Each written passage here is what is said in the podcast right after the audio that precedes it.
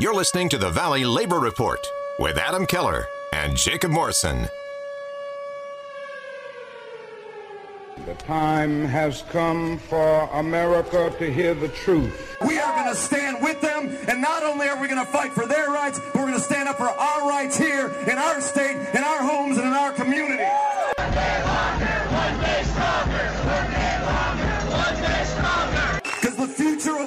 Rights in the United States of America is not going to be decided in the courts. It's not going to be decided in Congress. It's not going to be decided on talk radio, and it sure is not going to be decided on Fox News.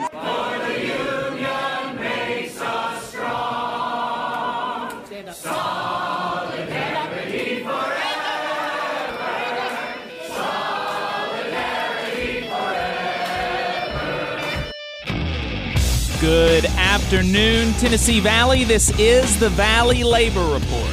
My name is Jacob Morrison, here with my co host and fellow agitator, Adam Keller. It is Tuesday, November 30th, 2021, and we are broadcasting live online and on the radio on WZZA in Tuscumbia, Muscle Shoals, Alabama, from the Spice Radio studio in the heart of the Tennessee Valley, Huntsville, Alabama.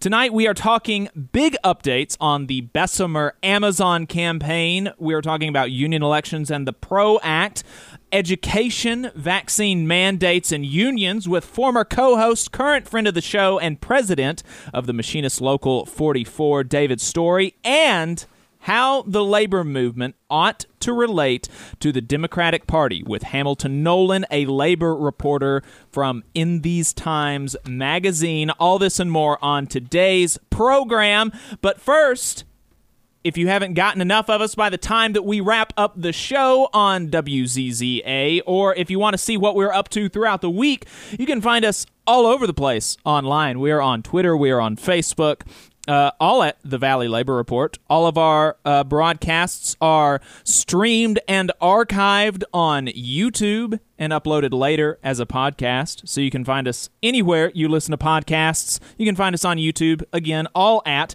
the Valley Labor Report.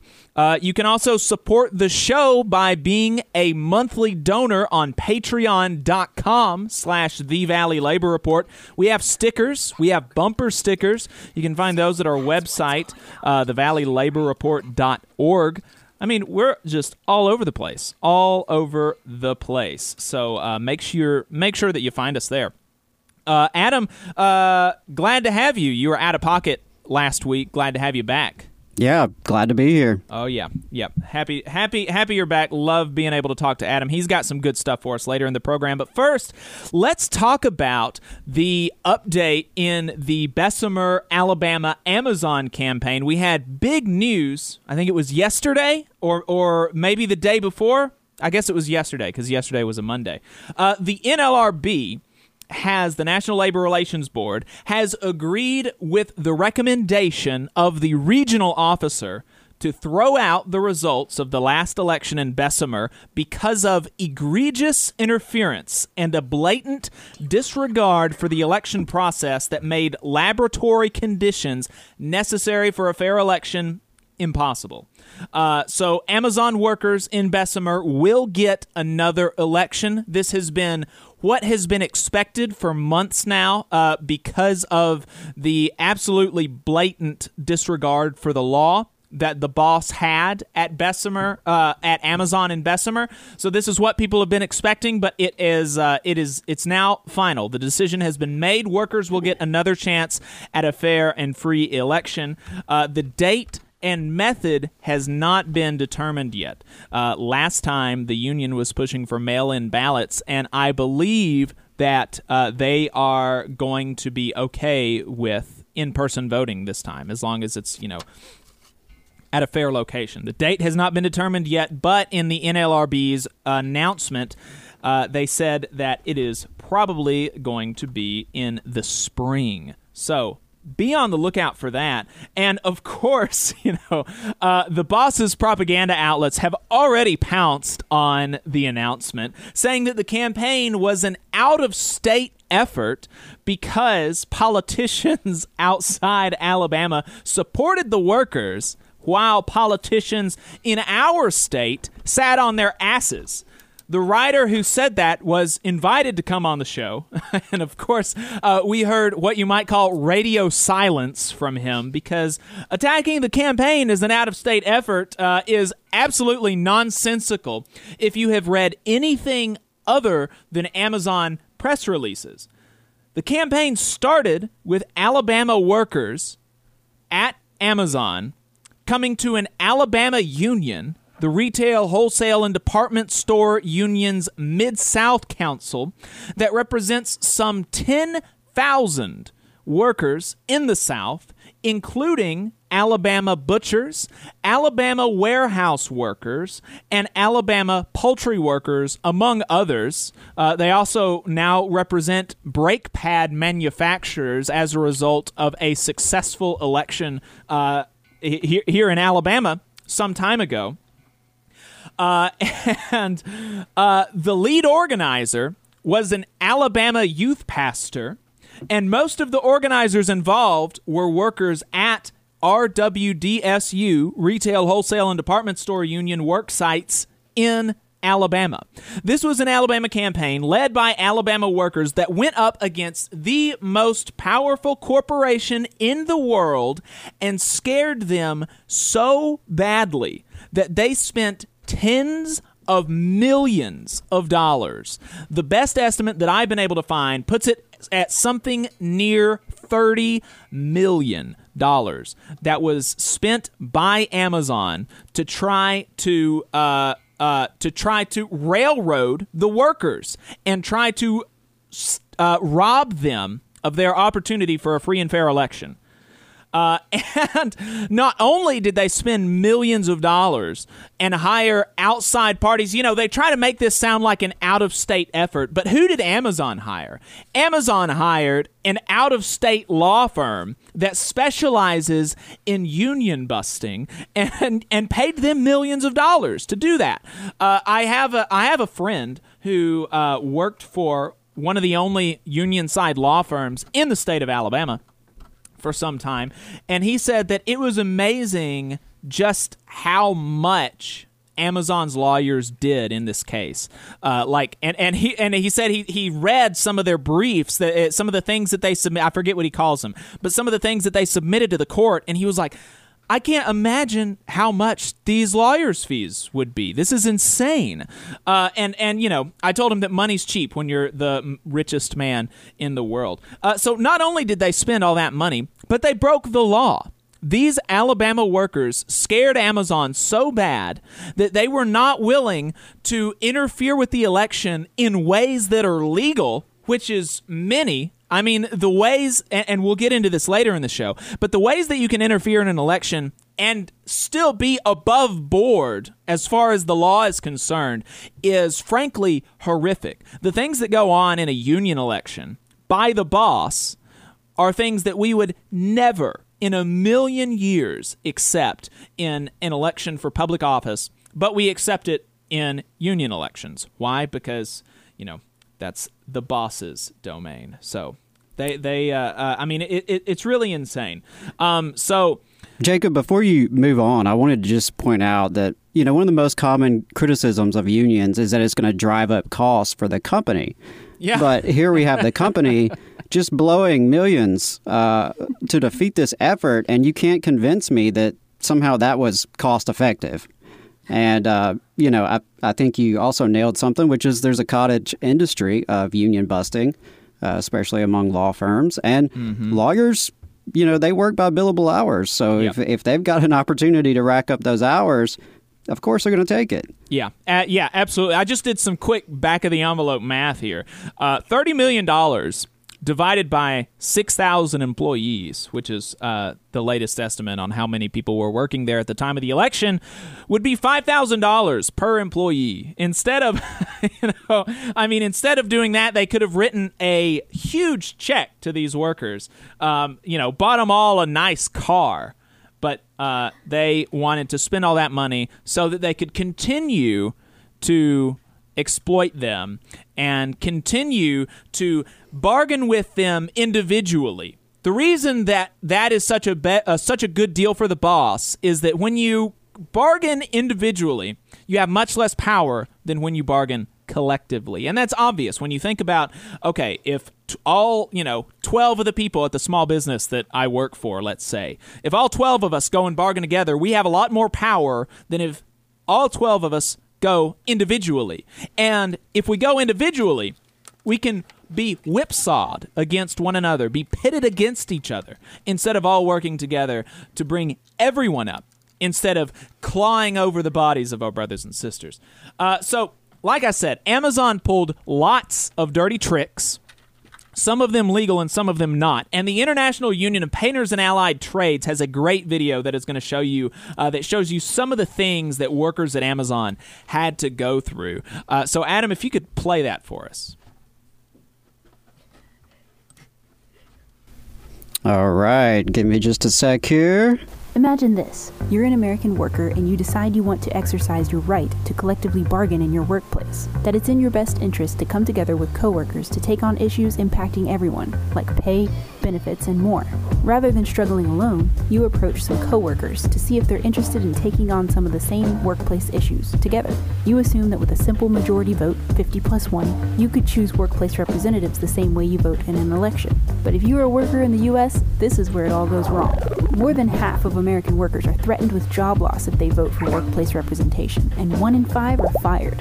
Then, 90% of American workers who seek to collectively bargain are forced to sit through mandatory meetings to be told by your employer about why workplace democracy and collective bargaining is bad. On average, employers hold nine captive audience meetings during the election campaign. At the same time, you'll be bombarded with communications from firms outside your workplace who never reveal themselves, yet were hired to do nothing but convince you the improvements you seek are wrong. Even if you make it past all of this and the workplace election is successful, your employer can refuse to recognize the results of the election or refuse to negotiate. This happens in more than half of all successful workplace elections. Workplace elections happen nearly every day in the United States. But sadly, due to our fundamentally broken labor laws, workplace elections are deeply undemocratic, and the deck is stacked against workers in every single one of them. We need to defend the rights of Americans to collectively bargain fairly, and must ensure the fight for voting rights is extended to the elections that happen in workplaces every single day. We can do this by fixing our labor laws and ensuring the passage of the PRO Act this year. It is our right to have our voices heard and to vote both inside and outside the workplace, and we must fight again to ensure these rights are recognized. All right, that video was courtesy of our brothers and sisters in the International Union of Painters and Allied Trades. Uh, folks, you should follow them on Twitter. They are constantly putting out really good videos like that. Uh, the Twitter is at go IUPAT at go IUPAT. Uh, they have got some really good videos. Uh, honestly, they have the best uh, and most consistent, like short, informative videos on social media uh, that, that you're going to be able to find. They're really, really good. And, you know, the passage of the PRO Act is such an important part to, is such an important thing to be able to even the playing field.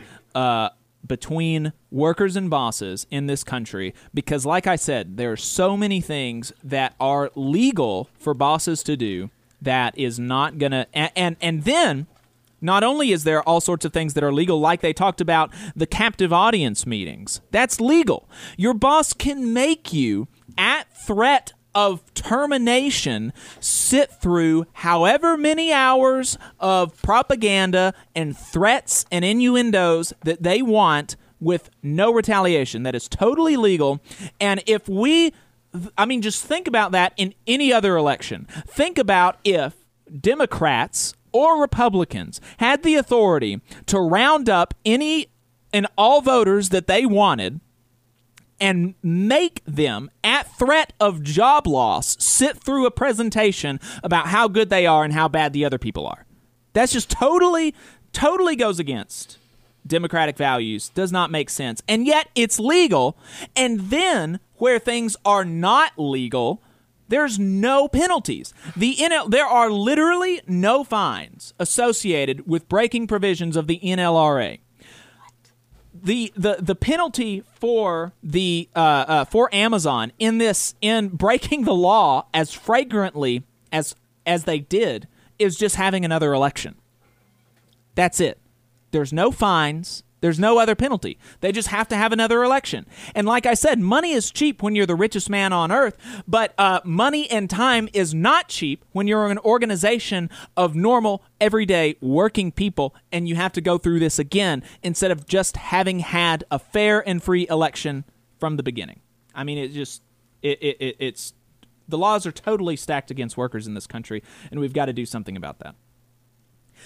Uh, so before we go on to our next topic, I do want to thank our sponsors. Uh, we've got uh, the sponsors are starting to trickle in. We've got, of course, the people. We have uh, about forty people every month who donate to us on Patreon and help keep us uh, keep us going. We really appreciate y'all's support. We couldn't do it without you.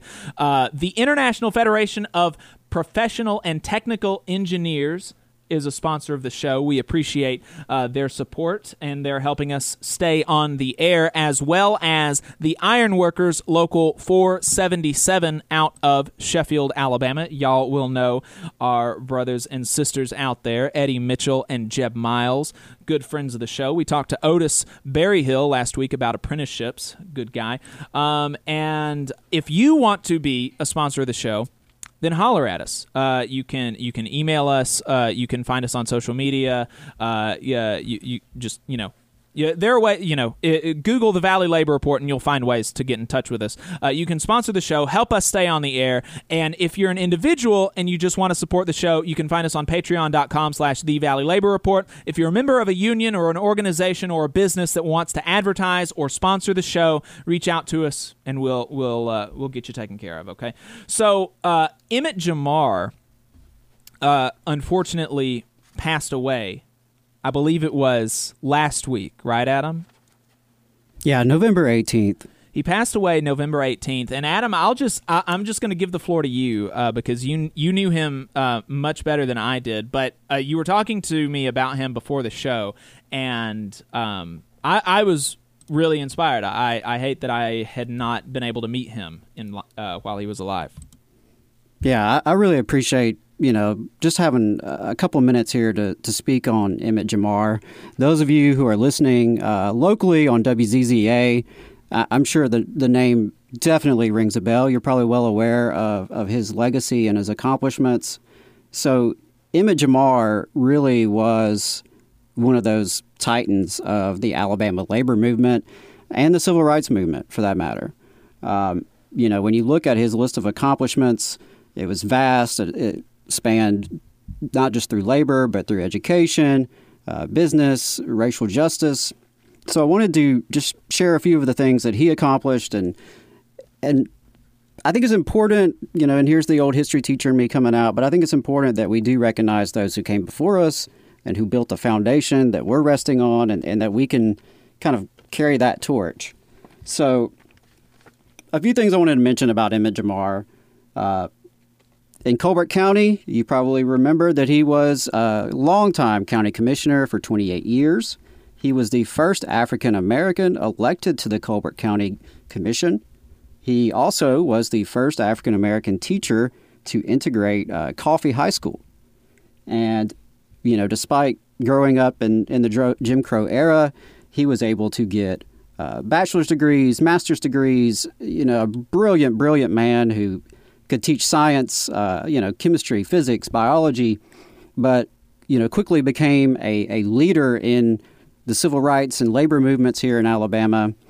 And he went on to work for the Alabama Education Association.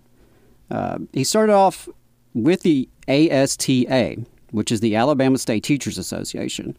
Much like our schools and, and the rest of our society in Alabama, even our unions and, and professional organizations were segregated. So what we saw throughout the, the NEA, the National Education Association, in the 60s was the efforts to merge the white and black teacher organizations.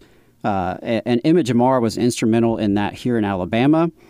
Uh, it was 1969 when the Black Teachers Organization, ASTA, uh, merged with the AEA. At the time, AEA was dominated, you know, not just by whites, but by superintendents and administrators, especially. Uh, so Emmitt was was a major player there in, in, integrating these two organizations, and it's one of the success stories in Alabama.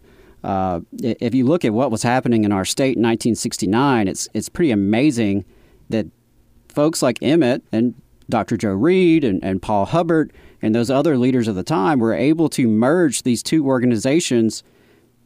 Of course, it wasn't easy, but honestly, uh, extremely successful, uh, especially compared to other southern states. And, and, that legacy continues, and that's why you know AEA has a, a much stronger membership than some of our neighboring states here in the South uh, in terms of the NEA affiliates. So, you know, a couple of things that, that Emmett did through that role. Uh, not only was he a fierce advocate for teachers, but also the support staff. Uh, my own mother in law w- was a support staff uh, member in his district and, and, worked closely with him for decades. Uh, and certainly has shared many, many stories with me and, and my family about just what a brilliant man, what a fierce advocate he was. He was someone that you could count on to fight for the little guy. Uh, that's really what he dedicated his life to. And he, he stood up not just for those members that he was, you know, employed to represent, but he stood up for his colleagues. And, and I think that's very important. You know, in in this show, we have discussed a little bit about staff unions. And a lot of people on the outside may not realize that you know, unions have employees, and those employees tend to be unionized themselves because naturally you should practice what you preach. But as with any workplace, that really boils down to power and whether or not you can hold employers accountable to practice what they preach. So Emmitt Jimmar was instrumental in establishing the Alabama Professional Staff Organization. That is the employees of AEA, that's their union. And not only did he help establish this union, uh, he actually led the strike of these member or these employees of AEA. Uh, back during the 70s, this was like the height of Dr. Hubbard, Dr. Reed. You know, those two guys were, were major, major players in Alabama politics, especially at that time. And Emmitt was just fearless and, and was able to lead his colleagues who worked for AEA on a strike. It was the first strike of uh, NEA employees in the South. And, and I think that really speaks to his courage, the fact that you would not only go up against superintendents and politicians that you're paid to, you know, to do battle with, but that he would do it with his own boss, uh, who was so powerful at the time. So I think that is is a lasting legacy, and Emmitt is well known among the National Staff Organization the union that represents uh, employees of NEA and NEA affiliates. He, he's named the Godfather. Uh, he helped establish a place and a you know a caucus for black employees of these unions. Uh, he served at the national level, uh, you know, executive board, you name it. He was there uh, as a union leader for his colleagues uh, in addition to his day job of representing the educators of North, uh, Northwest Alabama, Colbert County, Lauderdale County, Limestone County, all those many school districts uh, contained in that region. Uh, Emmitt actually worked for 43 years with AEA, uh, so you can imagine uh, what he saw and what he dealt with. Um, in addition to that, he was a leader in the NAACP uh, a leader in you know Democratic Party politics, uh, one of the longest serving county commissioners. So you know both not just in labor but with racial justice, with with normal electoral politics, so to speak. The man was a legend, uh, and I think he really paved the way for uh, more integration inside of our schools, but also inside of the organizations that represent school employees. And uh, also just wanted to you know send my best to the Jimmar family. His daughter Lakiska actually uh, succeeded him in that AEA Uniserv Director District One position, uh, which is kind of cool that he, she was able to step up and and you know take over that role. And Lakiska is also a great advocate. Uh, she's definitely you know making her father proud and upholding that legacy of fighting for rank and file educators so I wanted to send my best to the Jimmar family. And for those of you, you know, maybe haven't heard of him before, recommend you you take a couple minutes, check it out, uh, brush up on your history there because this was a man who dedicated his life to building a better Alabama, and you know all of us can be thankful for him uh, for the good good work that he did throughout his life. Yeah, and you mentioned that his daughter succeeded him in um, in, in, a role, and WZZA's own Tori Bailey succeeded him as county commissioner. Didn't isn't that what you said? I, I believe so. Yeah, and and Tori spoke uh, at the funeral this this weekend and, and did a fantastic job and. Uh, you know, really helped all of us who were there to to better appreciate his accomplishments and in the way in which he mentored so many people. Um, not just Tori and Lakiska, but you know, educators and, and union organizers and and pol- aspiring politicians, people all over the state. Uh, he he was a true educator at heart, uh, regardless of whatever job he held. Right, right. Yeah, that that's. Uh, I mean, it's it's really amazing how many stories um, are there that that go untold and that people don't really know about, and um, you know, it, it's uh, it like you said, it, it's worth looking into folks like him, um, you know, in our local communities that that do the work that that goes oftentimes, uh, you know, unrecognized. Absolutely. Thank and thank you for, yep. for giving me just a couple of minutes to do that because especially those of you who are in Northwest West Alabama, uh, you know, you have a lot to be proud of. Uh, so you are listening to WZZA. We are almost at the bottom of the hour. Uh, my name is Jacob Morrison. I am here with my co host, Adam Keller. You're listening to the Valley Labor Report on WZZA here in Tuscumbia, Muscle Shoals, Alabama, and online on YouTube. Uh, our next topic, we are going to be talking to a friend of the show. Uh, now he's a friend of the show, but everybody knows him. His name is uh, David Story. David, welcome back, brother. It's good to talk to you. Good morning. Good morning.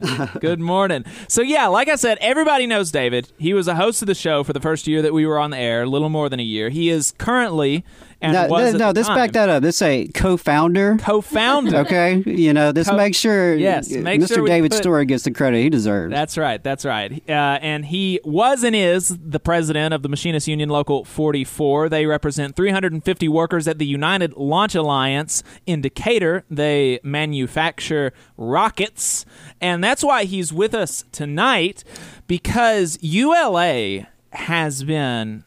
I mean, I I have my jaw has just dropped um, at the the stories that you've told me, David. They've been simply malevolent, malevolent in dealing with y'all about this vaccine mandate stuff. And and you know, look, the vaccine mandate is there's there are some people among whom this is this is a touchy subject. Okay, so we'll get to the touchiness maybe here in a bit, but starting from the beginning, as a first principle, in any frankly in any um, in any workplace, this ought to be the case. But in a union workplace with a union contract, this is a bedrock of good faith, you know, cooperation between labor and management. And that is that any change in the working environment has to go through negotiation. And David, my understanding is that y'all went through negotiation with the employer. And you had made an agreement that there were certain exceptions to the mandate that would be that would be given. And as some of which I don't think anybody would would disagree with. But before we before we go there I guess really quickly what can you lay out the process of what that looks like when an employer especially when it's like a government mandated change uh, when they want to make a change in the workplace what is the process for those negotiations? And why is it important that everybody get that even if it's a policy that we like? Even if let's say you listener support vaccine mandates you should still support bargaining over the conditions of the mandate. David can you can you walk us through what happens there some of the mechanics? I mean yeah they you know, they just reach out to us and tell us that there's a uh, policy that they would like to institute. And generally, you know, an official letter to bargain can be sent, or we can just make a request and say, well, we're going to bargain over that, you know, and uh, yeah, and I mean, it's uh, it can be anything, you know, it can be we're going to ban uh, hats in the in the workplace. We don't want anybody wearing hats anymore. Uh, you know, could be a, a, number of things, but you know, in this case, it was the vaccine mandate, and and you know, just so we're clear, you know, we're following the vaccine mandate. Our our bargaining uh, was part of the vaccine mandate. It wasn't that we're trying to skirt the vaccine mandate because the mandate includes a portion for those that have religious, deeply held religious, or significant medical reasons for being exempt. Right. Uh, and and so you know that it follows the federal mandate perfectly. What we negotiated and what we agreed to. They're just refusing to uh, follow up to what they put their signature on. Right. And they the, so y'all negotiated that and agreed to it. And w- we should make mention that for the people for whom exceptions were agreed to be made, even though they're now not following what they agreed to, the exceptions that were agreed to, um, people that didn't get the vaccine would have had to undergo weekly testing. Is that right? Weekly testing, masks. They'll still have to wear masks. I mean, you know, uh, yeah. Yeah. So what more? I don't know what how much more. You know, we we we've been working as essential Department of Defense workers for the last two years in this facility without a vaccine. Mm-hmm. Uh, there has in, in the entire two years, there's not been one case that has been contracted at this facility because we work together from the get go to ensure the safety of all the employees. And now, you know, I, it, it's a scam. Right. Well, so and the the scam is that they're saying that they're doing this presumably for the safety of the employees. But but the, what's actually happening is that there are a total of 13 out of like i said 350 machinists. There are a total of 13 so we're talking about what is that? 3% 3% of the workforce 97% of the workforce then is vaccinated and we're talking about 3% of the people who had exceptions that they requested, and all of the exemptions were denied. Is that that is that right? Yeah. Well, there's there's still a few on medical that are in the facility that are still they're being tested and they're they're they're following the process but there's no they're still under review so they're still providing a lot of information have have there been any people have there been any people that have been terminated yet? Not uh, yet. Uh, uh, we've negotiated that they'll keep their health insurance while they're on administrative leave till we solve these grievances. Uh, and you know, luckily they've mm. lived up to that so far, but that's liable to change at any minute as well because you know we had a signed document saying that they would accept the exemptions. right. They've refused to do that. So. And these are and these this is unpaid administrative leave. Unpaid administrative leave. Mm. Yeah. So, yeah. So they're basically just being hung out to try through Thanksgiving and Christmas, you know. And it, it, it's like I told you whenever I talked to you, you know, I'm not anti-vax. You know mm. me. I was. Uh, because I was in the defense industry, I was able to get my vaccine before most people my age were and I was the first one to get it. I mean, just as quickly as I could. Right. Uh, you know, but the problem is, like the the guy I was telling you about that's got leukemia, that's been on chemo mm-hmm. for the last four months. His doctors told him, "Don't get it. Don't get right. it." Another guy that I work with side by side has a blood disorder that he's almost died from. Mm-hmm. The doctors had to fill out 12 pages of information and submit it so we've went through all these hoops that they've asked for us to go through, and I said, "I'll screw you," you know. Right. And I, I mean, that's the and, and you mentioned, I believe, that the fellow who had leukemia has had COVID.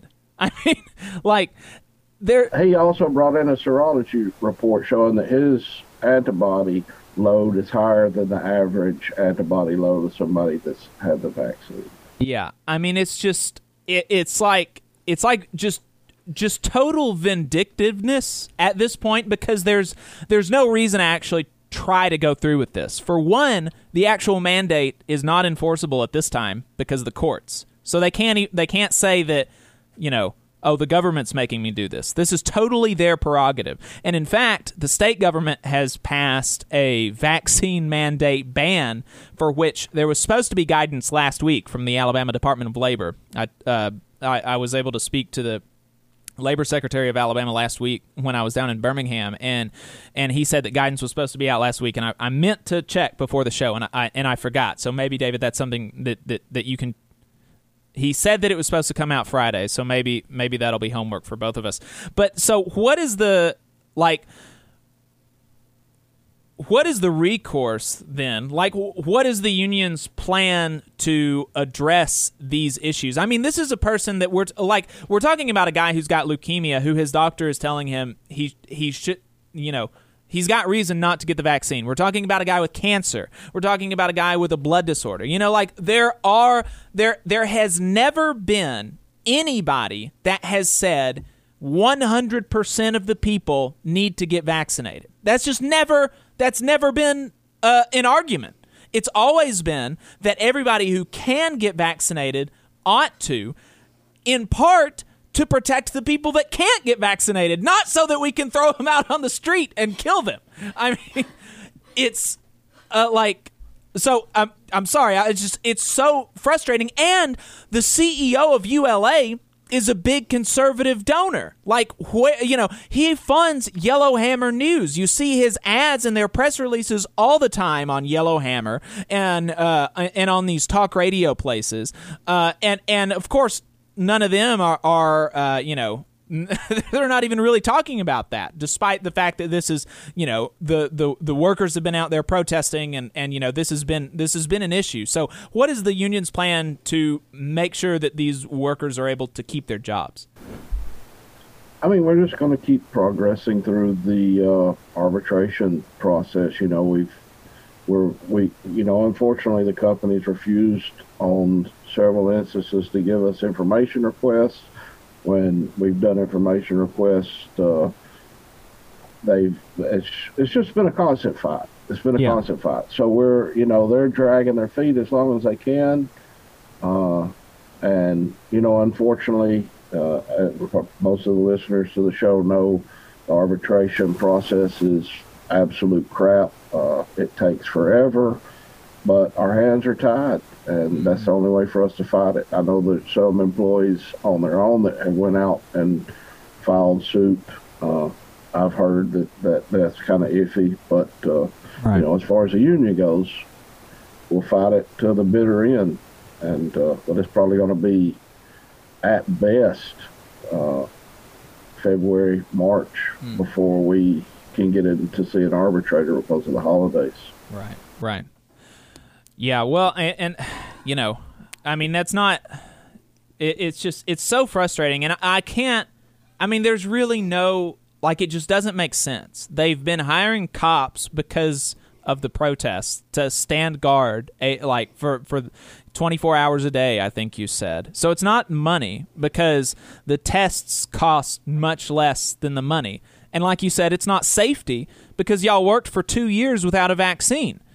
Um, and the people who don't have vaccines are going to be required, and they are required to do these testing and, and social distancing and masking uh, protocol. And they're only like 3% of the workforce. I mean, it's just, there's.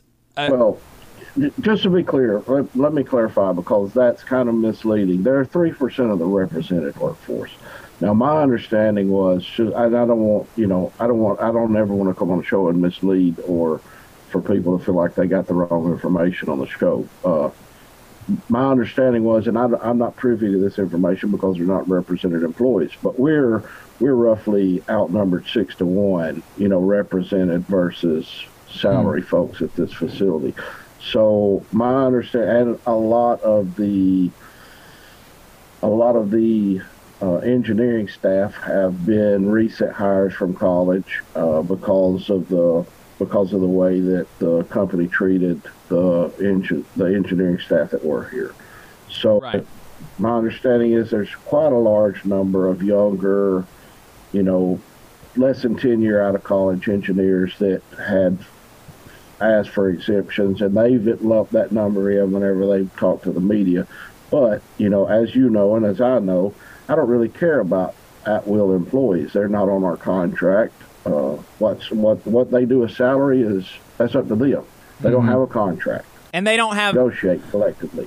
Exactly. They're at will employees. What happens to them is totally the prerogative of the boss. It's irrelevant. It's it's irrelevant to to what they. Th- I mean, they they've got no right, despite you know, right to work being the law that everybody says to like. They've got no right to work. You have a right to work, David, but they do not have a right to work. Um, so they they can. I don't mean to put the you know if they want to join, they should join. I've got cards. Yeah. You know, come see me. I've talked to them numerous occasions over the past several years, and we've come close to getting them organized. Not yet. Maybe. Hey, if you're listening, I got cards. Right. Come see me. Right.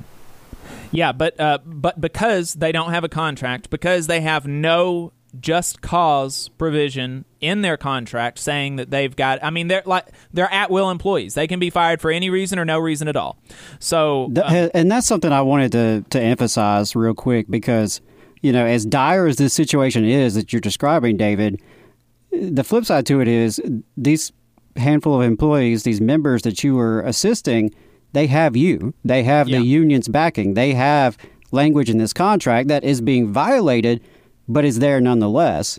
Uh, as opposed to these these other folks you're mentioning who have no recourse, uh, and so you know as as kind of outgunned as you are on this fight, there is a fight to be had, and and I think that speaks to that broader issue that we we speak on time time again is, you know, having a union is better than not having a union. Right. Just bottom line, and I think this is a good example where even with the union, the employer is acting egregiously, but you still have a you know a puncher's chance in, in this fight, and and I do think that's just so disturbing that you know the the company would agree to this language, they would agree in a legally binding contract that they will honor exemptions, and here you have, you know, these two cases are yeah. these are not people who are just playing games because they're anti-vax. You know, I, and I get that there are people like that in workplaces across the country, but obviously this is not the case. So, uh, you know, I appreciate what you're doing to support those members. Yeah. Yep. Thanks. All right. Think I don't mean to sound so despondent or you know depressed over it, but it's it's frustrating, you know, Yeah. because this is the holidays, and anybody that's right. So these folks are family members. You know, they've got kids. Yeah. They got you know. No, I mean no. You've got a right to be frustrated. It's frustrating. It's it's BS. I I, I almost said the uh it. I almost said something worse. But it's. I mean, I c- uh, f- f- putting a person who's got leukemia on unpaid administrative leave, who has had COVID. It's like Who is evil. following doctor's orders? I, I like how do how do they go to sleep at night? I, I don't know, but uh, how much? uh, If we got like a minute left, I would like to give an example. Sure, the they hire these doctors. My uh, my job requires me to have a physical every year, have eye exam every year, ha- have a hearing exam every year. About five years ago, I had to go in for my physical. The the nurse, the ULA nurse, had put the paperwork in the door for the doctor to come in. He gives me the physical, fills everything out. So as I sat in there waiting in the room, I went out there and grabbed my file out of the uh, door just to see what was in it. Lo and behold, ULA had went through and had already filled out all the answers that the question, the, the questions that the doctor was supposed to ask me. They had already went through and given all the proper answers for my physical, so the doctor just had to sign his name. So this is the kind of people that you're dealing with. They just buy off doctors. You know, in other words, my physical meant nothing.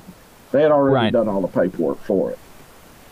Right, yeah. These are not people that that care about their the health of their workers. That's for sure. No.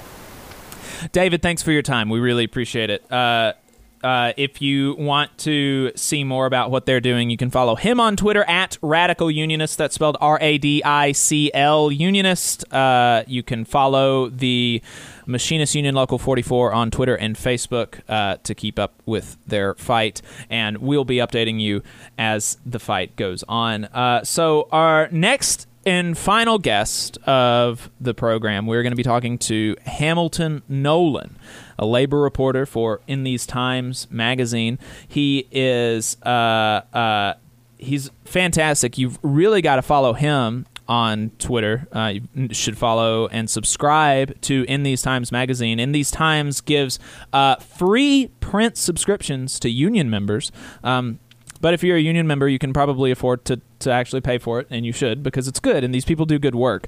And he had a really good piece last month about um, organizing in Mississippi that, that I would encourage everybody to read. Uh, but but today, in these times, released a uh, just you know kind of a quick op-ed from Hamilton, and so I wanted to bring him on to talk about that. So Hamilton, uh, thanks for uh, joining and, and uh, taking the time to talk to us tonight. I appreciate it. Thanks for having me, man.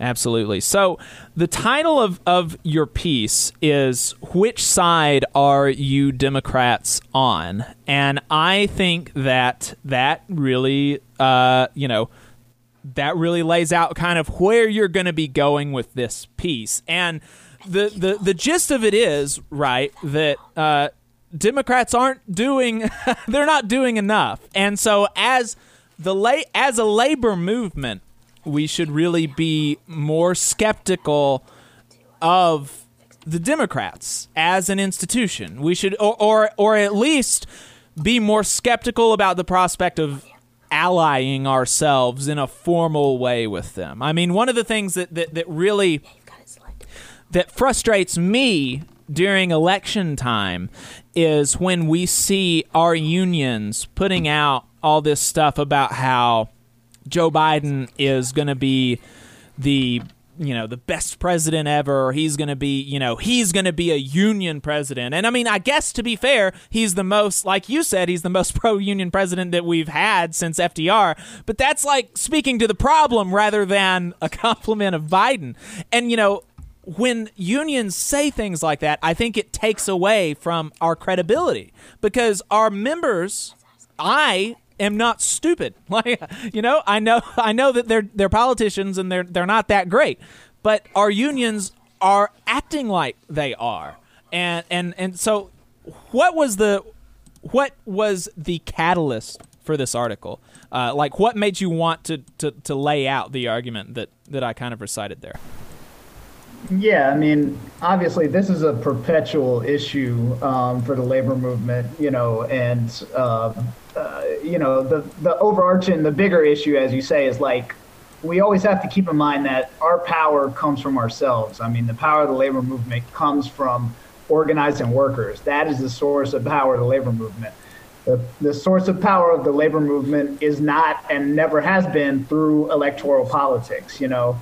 Mm-hmm. And it's true that um, you know, in a, in a lot of cases, and I think it for a long time in modern history, what you see is labor leaders leaning too much on electoral politics and not enough on organizing workers. And I mean, what really made me write this piece, even though it's a it's an issue that's that's been around forever, was you know a few things happening um, in quick succession. Which was one was that uh, Barack Obama accepted a $100 million donation from Jeff Bezos, the Barack Obama Foundation, I should say. Right. A $100 million from Amazon CEO Jeff Bezos to build a plaza um, named for John Lewis, the recently deceased congressman.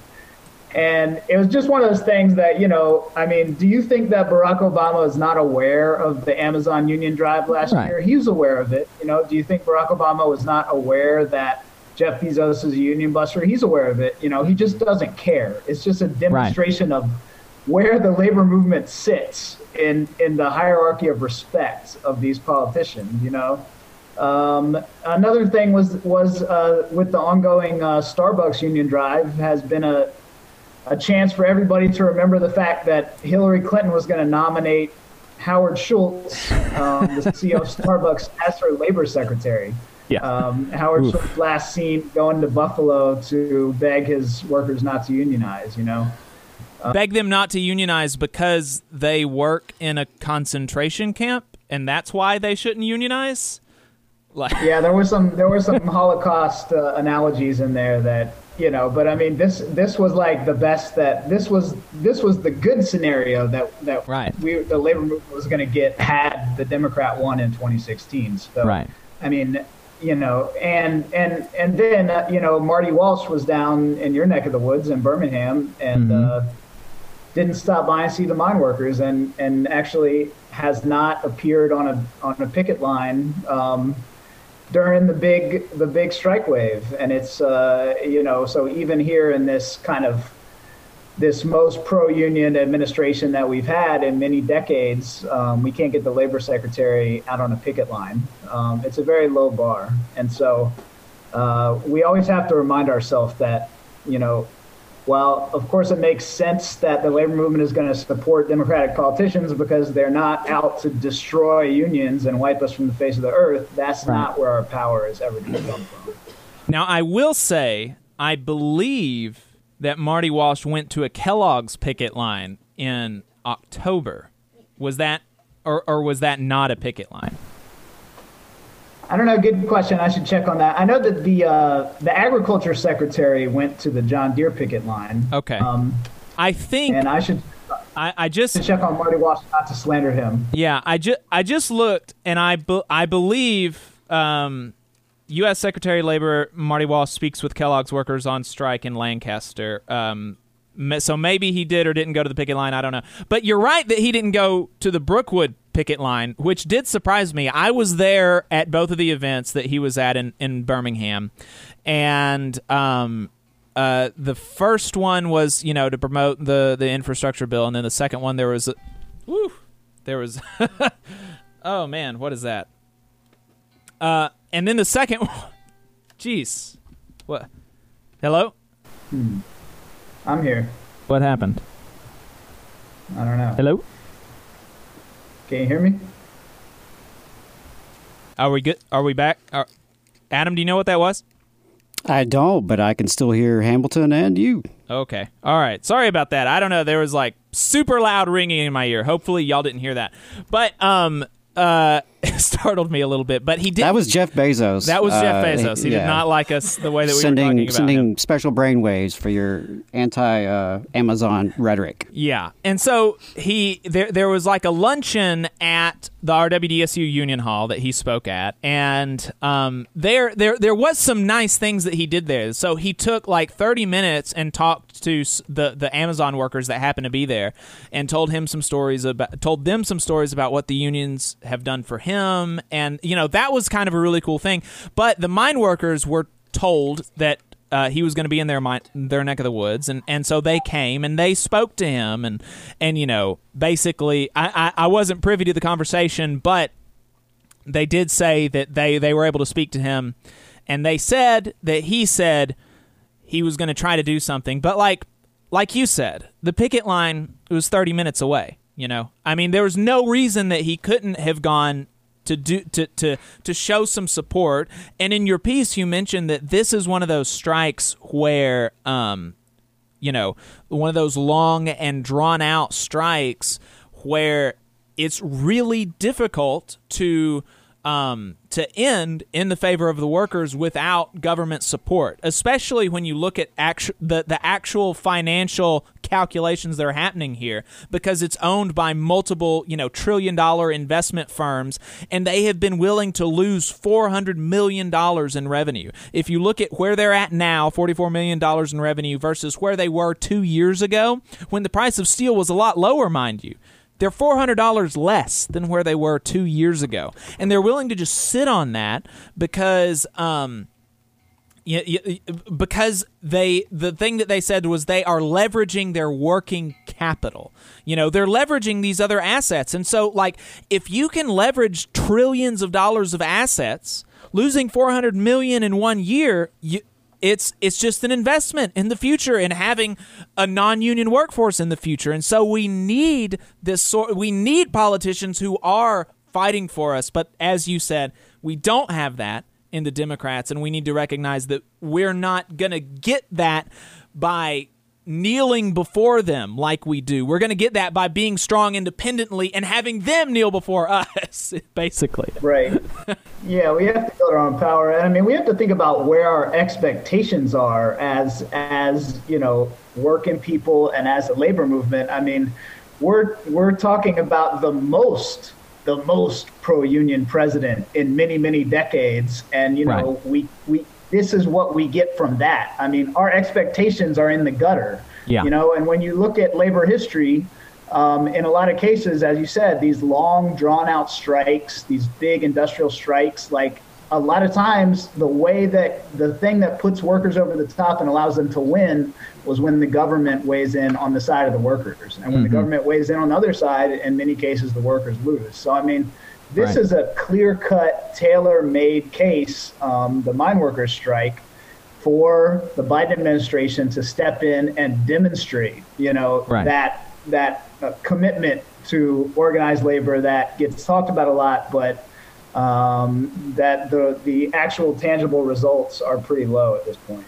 Right. That that's exactly right. And you know, I think what you're talking about is having our priorities in order. And there there was an old saying, I think that I even uh, spoke about this last week that that I heard and I can't remember the exact wording, but it was something about like you can lose what you get at the bargaining table at the ballot box. It's something like that. And like that's the order that you've got to think about it, you know? I mean, that's that uh, you have to win at the bargaining table before you can really affect change in the ballot box. And that's what we've seen throughout history. Um, you know, and, and, and, and that's what I think we're going to see going forward. And, and we need to, we need, like, if Democrats want to prove us wrong, then, the, you know, the stage is there for them to, but they're not. We need to organize, you know, we can't, we can't ultimately have power for working people when we're only 10% of the country. I mean, the number right. one thing that you need to do is organize, organize, organize and then the political power will flow from that you know not vice versa not vice versa. Right right. Hamilton i appreciate your time. Uh, you can where can people find you online? Uh, I am a labor reporter for In These Times, so that's inthesetimes.com. You can read the magazine, you can subscribe for a very affordable price, or uh, you can look me up on Twitter uh, at Hamilton Nolan thanks again for your time, Hamilton. I really appreciate it. Uh, Hamilton is a really great labor reporter. I really appreciate his work. Uh, I tried to read. I try to read it as soon as it comes out, um, and and so that's where we're going to leave y'all with organize and union leaders out there that are listening. If you want to, you should give your PAC money to uh, media projects that are that are for workers, like in these times, like Strike Wave that our friends up in the Northeast do, and even like the Valley Labor Report. That's going to be it for us here on WZZA in Tuscumbia, Muscle Shoals, Alabama. If you missed part of the show, you can find it online on YouTube or anywhere you find your podcast. We are on Twitter and Facebook at the Valley Labor Report. My name is Jacob Morrison. My co-host is Adam Keller, and we will see you next week. The Valley Labor Report with Adam Keller and Jacob Morrison.